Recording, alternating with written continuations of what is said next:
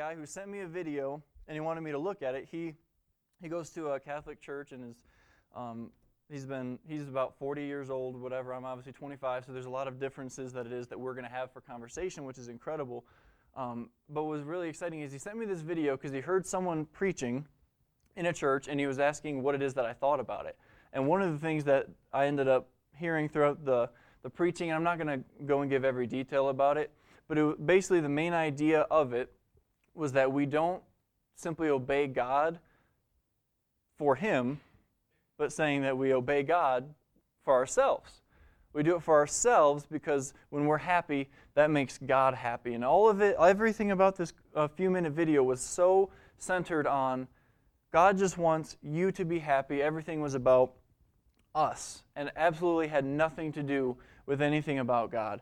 And it's a very large church, very um, well known individuals, and it was something that, that kind of broke my heart because in this conversation, you're starting to realize more and more what it is that's out there. You look at the Bible, and how, how often do we see a warning about false teachers, and we hear preaching that's all about how it is that we can just make ourselves better and how things can be good for us. Um, and it breaks my heart because in that message and in these messages, there's absolutely no gospel, there's no Christ, there's no crucifixion, no resurrection. None of the gospel is present. Um, and it breaks my heart because that's the whole point of everything that we do, and it's becoming so much more common. We look and we see that there will come a day where people don't endure sound doctrine, and basically Christ is done away with, and that's something that we know we're going to be moving towards. Um, but on the other hand, it was an encouragement. Um, and even though he's my boss, I think I can still say good things. Um, but I'm thankful for Pastor Ben's willingness to always preach what the Bible teaches, to preach Christ and Him crucified. Because um, it can be easy to sacrifice things that may not appear, um, you know, uh, as far as publicly, it may not always sound the best, um, but just being so firm and adhering to the word is just an incredible encouragement for me, especially as a young pastor, to be able to come in and sit under him in the way that he teaches that. Um, because the whole point of what it is that we're doing here this morning is Christ. Amen. Um, so, our text this morning is Romans chapter 8. We're going to be looking at a few verses, uh, primarily verses 31 through 37.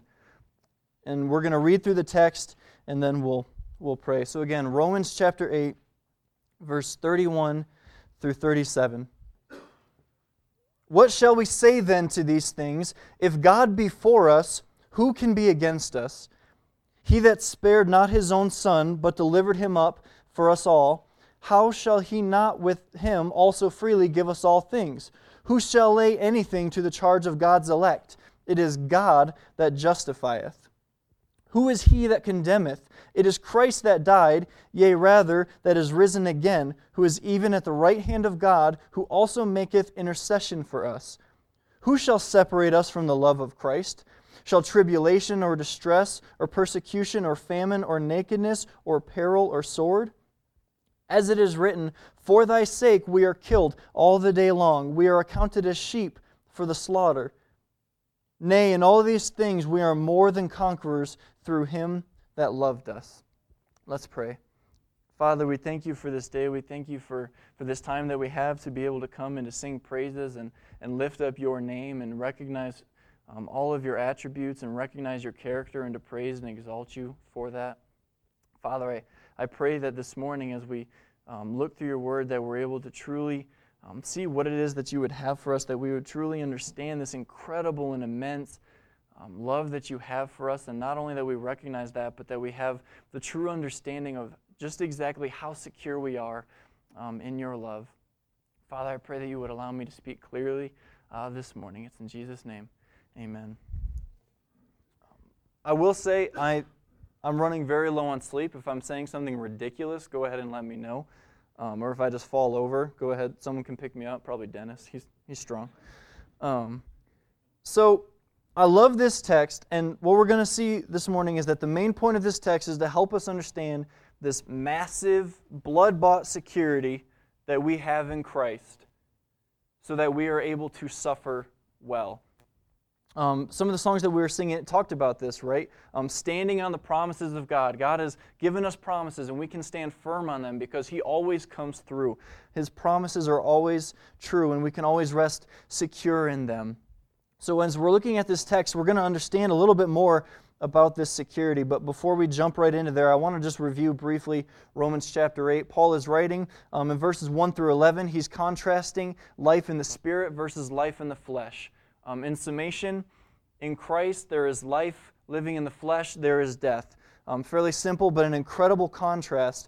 Verses 12 through 17, we, we see about this being led by the Spirit, and there's a reminder of the promise and the inheritance that we receive in Christ. Uh, verse 12 Therefore, brethren, we are debtors not to the flesh to live after the flesh. For if ye live after the flesh, ye shall die. But if ye through the Spirit do mortify the deeds of the body, you shall live. For as many as are led by the Spirit of God, they are the sons of God. For ye have not received the spirit of bondage again to fear, but ye have received the spirit of adoption, whereby we cry, Abba, Father. So it's talking about the spirit of adoption, being in co heirs with Christ. Verses 18 through 30, there's this anticipation of this future glory and this promise.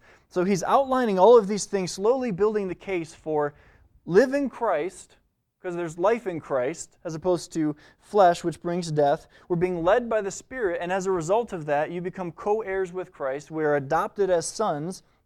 And then he gets to where we're going to be in verses 31 through 37 uh, verse 30, I love verse 30 just to kick us off. It says, Moreover, whom he did predestinate, them he also called, and whom he called, them he also justified, and whom he justified, them he also glorified. And what I love about verse 30 to kind of lead us into our text is that it's an incredible amount of God showing action and God always being there. There's a certainty, there's a security here that those whom he did predestine, he called. Those who he called, he justified. Those who he justified, he glorified. So, as we're looking at all of this, there's a lot of things that can be encouraging to us. Um, but as we're going to look at this passage, we're going to see that there is a firm, unshakable security in God's love. Um, flip over to 1 John chapter 4, just briefly to kick this off.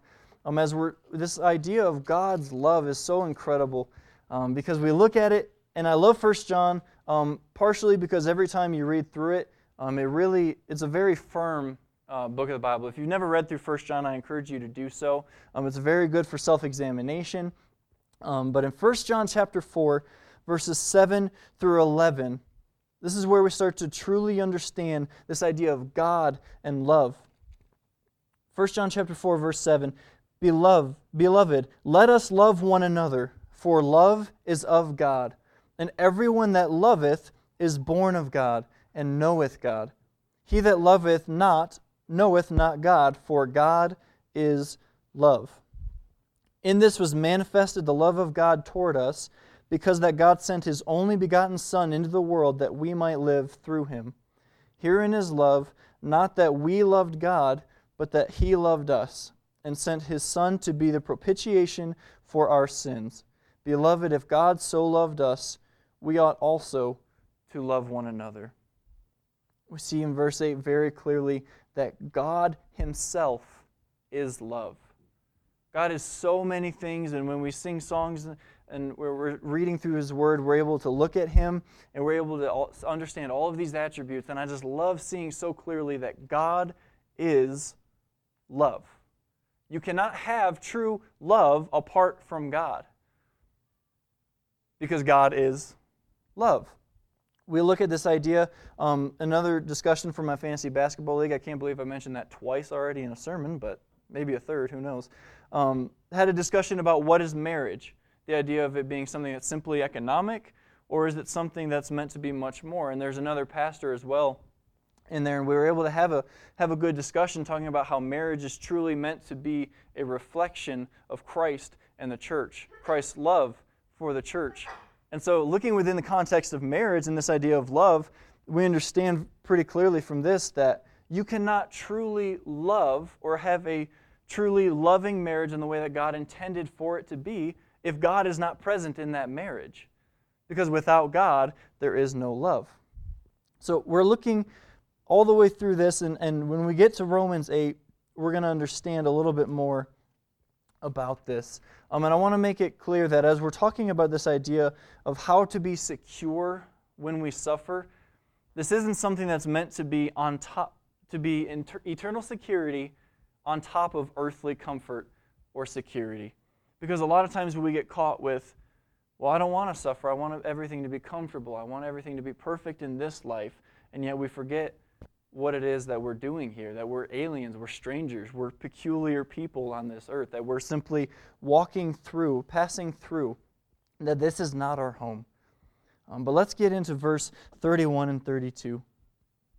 So, Romans chapter 8, 31 and 32. What shall we then say to these things? If God be for us, who can be against us? So, Paul is writing to the Romans and he, he's making it very clear that simply if God is for us as believers, who could possibly be against us? Do any Old Testament study, look at any story of these great battles, and as men, these are things that you absolutely love. But we see these small groups of people greatly overcoming odds and greatly overcoming all of their enemies simply because of the power of God. If God is for us, who can be against us? We look at the story of Gideon 300 people going and defeating these massive armies because of God. And so, what Paul is writing to them, and as he's building this idea, being led by the Spirit, anticipation of glory, framing it within the eternal context, and saying, don't just focus on the present, but understand where it is that we're going. Understand to set your eyes on this future glory that we'll have with Christ. And Paul is basically saying, who can take away our no condemnation status that we see in chapter 8, verse 1, which says, There is, there, there is therefore now no condemnation to them which are in Christ Jesus, who walk not after the flesh, but after the Spirit. Are you thankful for that truth? this morning that those who are in Christ Jesus, there's no condemnation. None. Zero. Absolutely none. And I love it because he's saying, look, God's already made this very clear. There's no condemnation if we are in Christ Jesus. So if he is for us, who can be against us? Is there anyone that could take away your no condemnation status? Is there anyone that can revoke your salvation, that could undo the work of the cross? And we know that there's absolutely no one that could do that. Um, many of Paul's readers were Jews familiar with this Jewish heresy, which was um, talked about a lot at the Jerusalem Council in Acts chapter 15. This idea that you could not receive salvation without circumcision. So, without fully adhering to all of the Mosaic law, without being circumcised, there was absolutely no salvation. And this was something that was very popular. And Paul is writing to confront this and saying, look, if you believe that you have to be circumcised for salvation, then you have to keep all of the law, every single thing. And we've talked about that a lot. Um, and when Pastor Ben did a study in Galatians, that was kind of a main theme of going against these Judaizers and understanding that it's not about circumcision, it's faith, it's Christ. We're justified through faith. Verse 32 He that spared not his own son, but delivered him up for us all how shall he not with him also freely give us all things? And what he's saying here is, would God do less after you are saved than he did prior? We look at Romans 5 8 and we understand that, that God sent his son to die while we were still sinners. He did that before you were saved. Why would he do any less now? Verse 33 who shall lay anything to the charge of God's elect? It is God that justifieth. So again, verse 33 who should bring a charge? Is there anyone that can even come up against you? We, we can get caught in this a lot because what we understand is that Satan is always constantly trying to bring charges against God's people, trying to come to God. We see this very familiar um, it's very familiar with the story of Job, right? Goes in and says, Hey, God, you understand that your guy Job only loves you because you've given him everything, because he has all of these things. If you take these things away, he won't praise you anymore. He'll curse you. He's, he's not going to love you anymore. All of these charges are being brought forth, and Satan is consistently trying to bring charges and try to um, have us bickering and infighting so that we feel less secure in what it is that God has done for us, so that we are less secure in our faith. And he's simply saying in verse 33 Who should bring a charge? Is there anyone that can bring a charge against God's people? And simply saying, No, because who is the one that is the judge? Who is the one that makes someone justified? It's God. God is the one that does that. God is the one who, who justifies. Verse 34 Who is the one who condemns? Is what we're going to see. Who is he that condemneth? And then notice the answer. It's not the same thing. It's not just saying, okay, you know, God is the one who's able to do this. But verse 34 Who is he that condemneth? And instead of, before giving all of this grammatical um, things with big words that are hard to pronounce in public, um, just understand that with these different participles and with these, these parts of speech, that the whole focus of verse 34, it places everything on Christ. It's not simply a question and answer, but the way that it's written is to actually place the focus each and every time on the person of Christ. So we're seeing who is the one who condemns? Who is he that condemneth? It is Christ that died, yea, rather, that is risen again, who is even at the right hand of God, who also maketh intercession for us. We get, we get four pictures here of Jesus Christ, and each time it's placing all of the emphasis back on what it is that Christ did. So we're going through this, and he's simply saying to them, who, who can bring charges against you? No one can. God is the one who determines that. Who is the one that can condemn you? Saying that no man can, but every, every bit of this, this focus and this attention is on Christ. And I want us to look at these four pictures because, again, each and every part of this, and as we know with Paul, he's always trying to bring back the gospel. Anytime he's speaking, you can hardly go a whole chapter without the gospel being right up front. We see four pictures of Christ within this, this verse in verse 34. It is Christ that died. It is Christ that is risen again. It is Christ who is at the right hand of God. It is Christ who makes intercession for us. So, this first picture, we see Jesus Christ died, and this idea of condemnation. Why is there no condemnation? It's because Jesus Christ died on the cross Mark 10:45 says, "The Son of Man came not to be served, but to serve and to give his life a ransom for many." Paul is wanting us to know him as the one who died, know him as the one who gave his life to forgive our sins. Ephesians chapter 1 verse 7.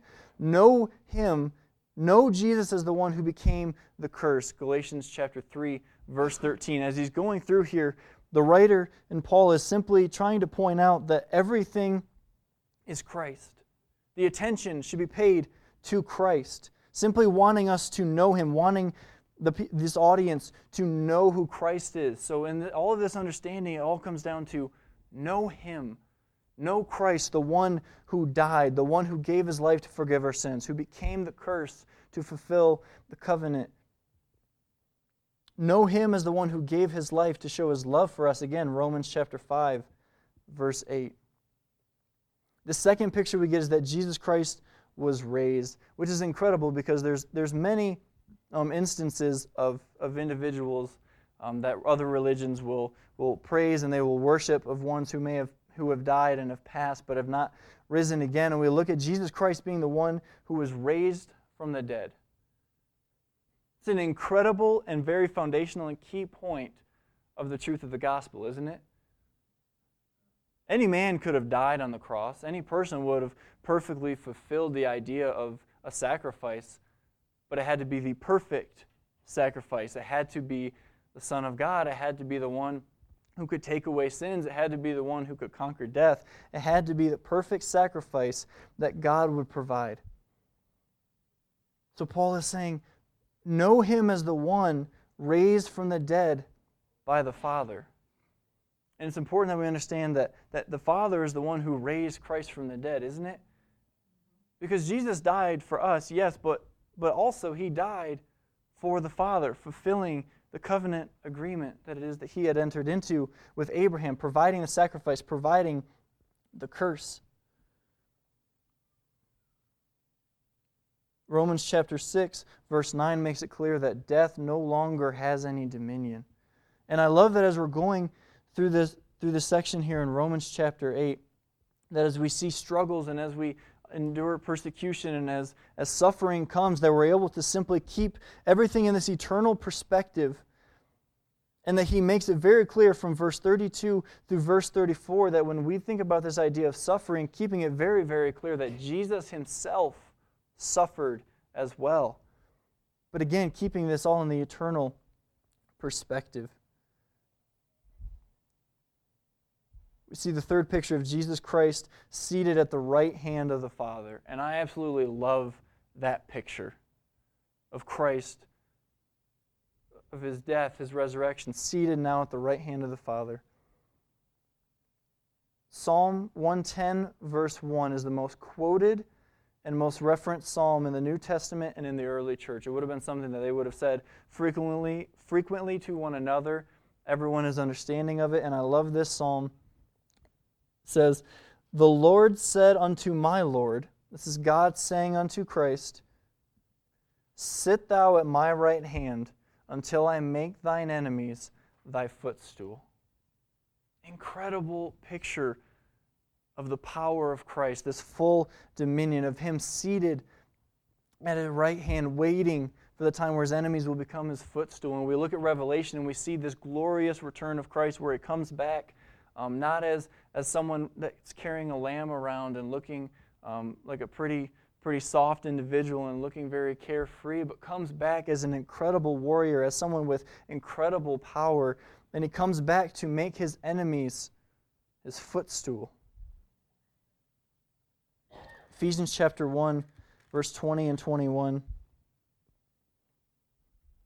says, Which he wrought in Christ when he raised him from the dead and set him at his own right hand in the heavenly places, far above all principality and power and might and dominion and every name that is named, not only in this world, but also in the one which is to come. We see incredible security in the fact that, that Christ not only died, not just that he raised, but he's seated at the right hand, waiting to make his enemies footstool. It's easy at this time to, to when we endure suffering to sit and to say, um, much like what it is that we see this interaction with Job and understanding that in suffering, all we want to do is cry out to God and say, God, this is not fair. Why am I enduring these things? Why is it that this is happening to me? Why is it that I must suffer all of these things?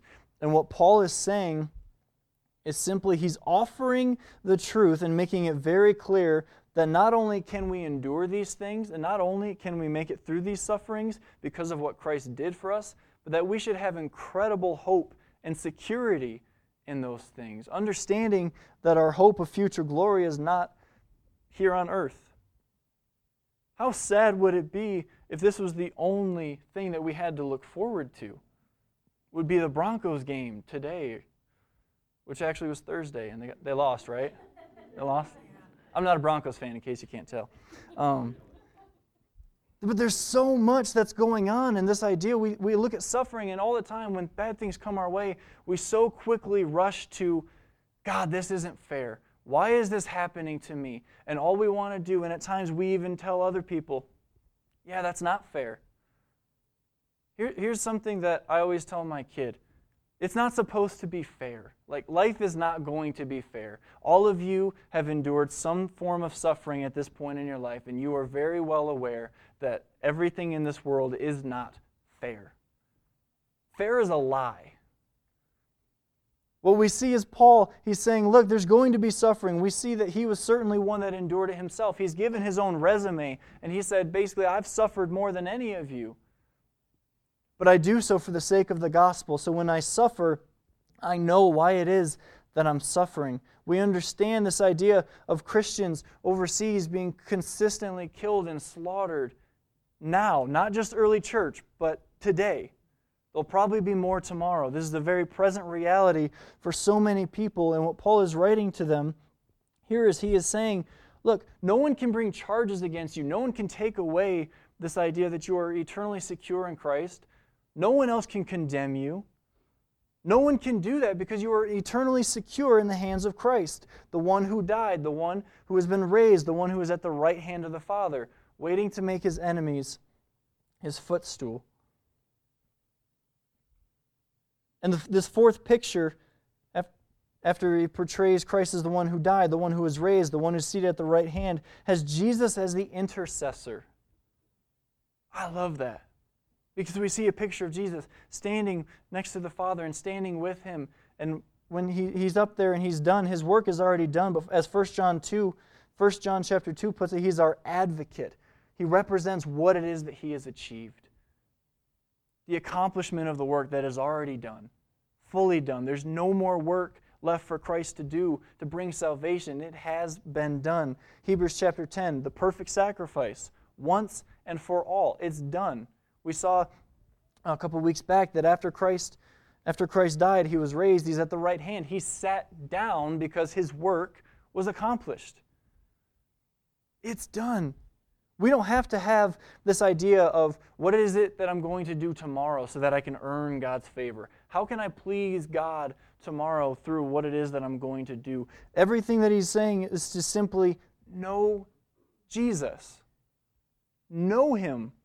Paul was very skilled and very um, knowledgeable of, of the Jewish law. He was a rabbi. He understood all of this, this law that they were supposed to be following. And everything that he does is to, to counter that and say, look, know Christ. He is the fulfillment of all of these things. The law that you were so proud of, that you're trying so hard to follow, Christ is the fulfillment of that. Everything that that was doing was a type and it was a shadow of what of these things to come. Suffering is not something that is easy, but, but we look at this, and I want it to be an encouragement that we have this incredible security in Christ, not just in His promises, but that His work has already been done. And if we've placed our trust in Him, if we are saved through faith in Jesus Christ, we have security that we can endure present suffering because of the hope that we have in Christ. That when things happen in the world or things happen to us individually, we can say, Yes, this is awful but this is not my home. This home here, being on earth, this is not the end game for me. This is not where I want to live out the rest of my days, and that's, that's it. Um, I think it was Spurgeon, um, someone, but saying that when we were all born, each individual was born to live forever. But there's, there's two different very kinds of forever there, right? Eternity with the Father or eternity in torment. But each person is going to live forever. And so we look at this and we have the incredible security that suffering in this time, we have security in the future because of the, this hope of this future glory that we have in Christ. Verse 37 Nay, in all these things we are more than conquerors through him that loved us. In verse 37, just in case we get confused, makes it very clear that we're not conquerors because of our, of our skill, because of our knowledge, but because of him that loved us. We can conquer death. We can conquer this suffering. We can do all of these things because of Christ.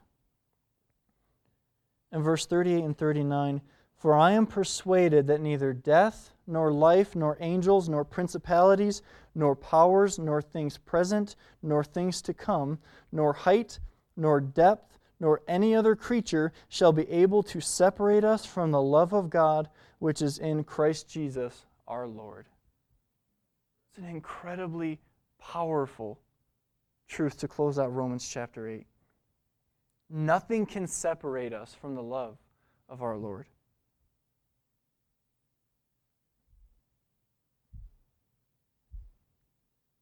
Nothing can separate us from that. So, so we look at it and we're able to clearly see this, this security that we have in Christ, that we can be more than conquerors, and that in verse 34 we get these pictures of Christ as the one who died, the one who was raised, the one who's seated at the right hand, the one who is acting as intercessor and as our advocate. So that when charges come up against us, someone can make a charge and God can say, Yeah, that may be true, but when I look upon my child, I see Jesus. I see we're clothed in his righteousness. And I absolutely love the book of Romans as a whole because it gives so much theology and so much doctrine and so much just gospel truth and about who Christ is. because it makes it very clear that without Christ we are absolutely nothing. We look at Romans chapter 1 and we see this incredible wrath of God. And I understand that, that as you talk as we talk about love, it's easy to always emphasize love of God, love of God, love of God, and you hear that so often, but very rarely do we ever hear that there is also a wrath of God, which necessitated the love of God because would God have had to send his son to die for us if there was no wrath to be poured out? Jesus became the curse of the covenant. Jesus took upon the full wrath of God when he died on the cross. Our punishment, he willingly took that for us. so as we come to believe in him, we, we can then we become secure. Who is he that condemneth? It is Christ that died, yea rather that is risen again, who is even at the right hand of God, who also maketh intercession for us. Who shall separate us from the love of Christ? Absolutely nothing can separate us from the love of Christ, from the love of God through Christ. God's love so so poured out and it's one of those things that that, that Paul tries to make it very clear that we are going to suffer, and he never says that God is going to remove us from suffering, but simply that we can conquer it. That we have the hope. Everything that he did was for the sake of the gospel, the hope of this glory in the future. Let's pray. Father, we, we thank you for, for today. We do thank you that, that you did show us your love, that you, that you willingly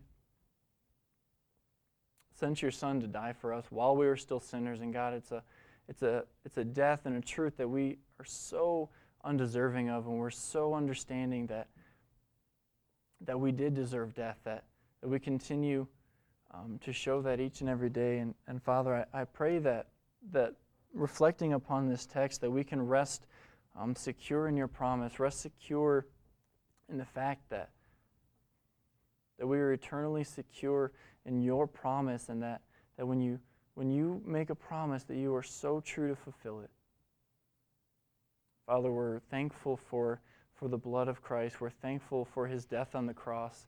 Um, and we're thankful that, that he didn't stay in the grave, but that he rose again and he's now seated at your right hand, making intercession for us. God, it's a truth that many of us who know you are, are very, very familiar with um, but something that we that we ought to reflect on and, and truly understand more and more that we can be secure in you, that we don't live each and every day wondering um, if, we if we can be secure with you. We, we don't have to wake up each and every day trying to find a way to become right with you again, but that we are justified and made righteous through our faith in Jesus Christ. God, we're thankful for your goodness and for your grace this morning. We're thankful for your truth. We're thankful for your word, which um, reveals you and who you are and your son to us. And God, I just pray that each and every one of us here this morning, that we would come to know you. That as we know you, we would seek to show you to other people, that we wouldn't simply be a people that say, um, to come and see, come and see what it is, and come and see how I how I love Christ, but that we would go out and be willing to show other people what it is that you've done for us. In a time where people can grow weary and anxious about what is going to happen um, between um, election and the economy and all of these things that seem uncertain, that, that we can actually have a certainty, we can have a security, and that is solely found in you. That we know that regardless of what may happen here on this earth, we know that you are perfectly and fully in control that you are over all things. And God, we're thankful that you've revealed to us the truth of your promise. It's in Jesus' name. Amen.